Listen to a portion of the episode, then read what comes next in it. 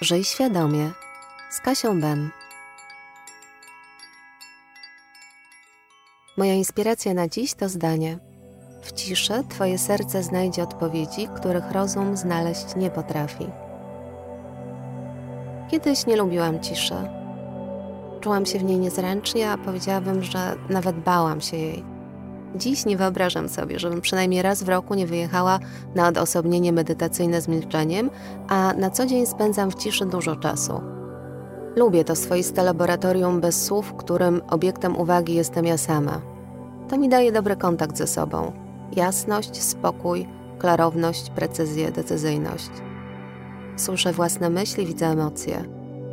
Przez lata nauczyłam się obserwować to całe towarzystwo w mojej głowie, tak jakbym oglądała film.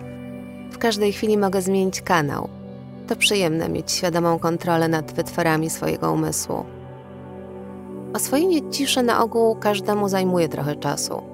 Mimo że to nasz stan naturalny, tyle że stymulowani wciąż wszelkiego rodzaju zgiełkiem, zatracamy umiejętność funkcjonowania w niej.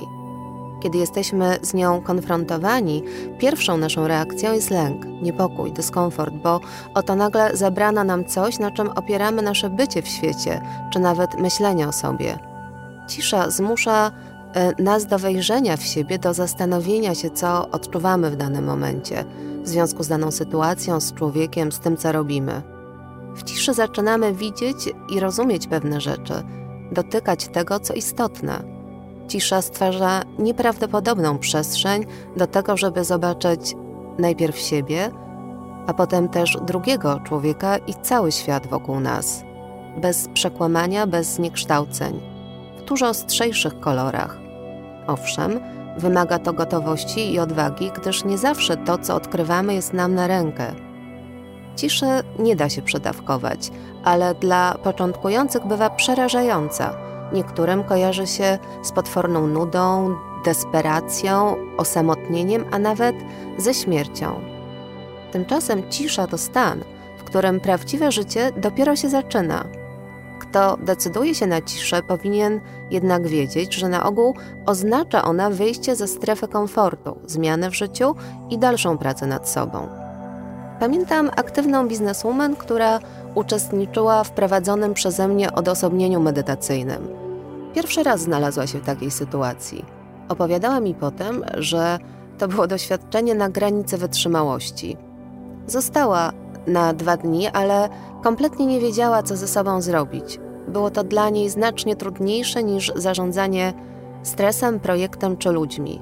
Cisza, bezruch okazały się wielkim wyzwaniem, co jednak nie przeszkodziło jej wrócić w następnym roku na pełne 7-dniowe warsztaty. I od tej pory wraca już regularnie.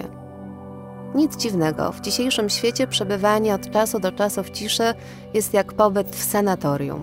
Uzdrawia, doładowuje baterie, wycisza, a do tego pomaga znaleźć oparcie i zadowolenie w samym sobie. Każdy, kto raz doświadczy ciszy, najprawdopodobniej już zawsze będzie chciał do niej wracać.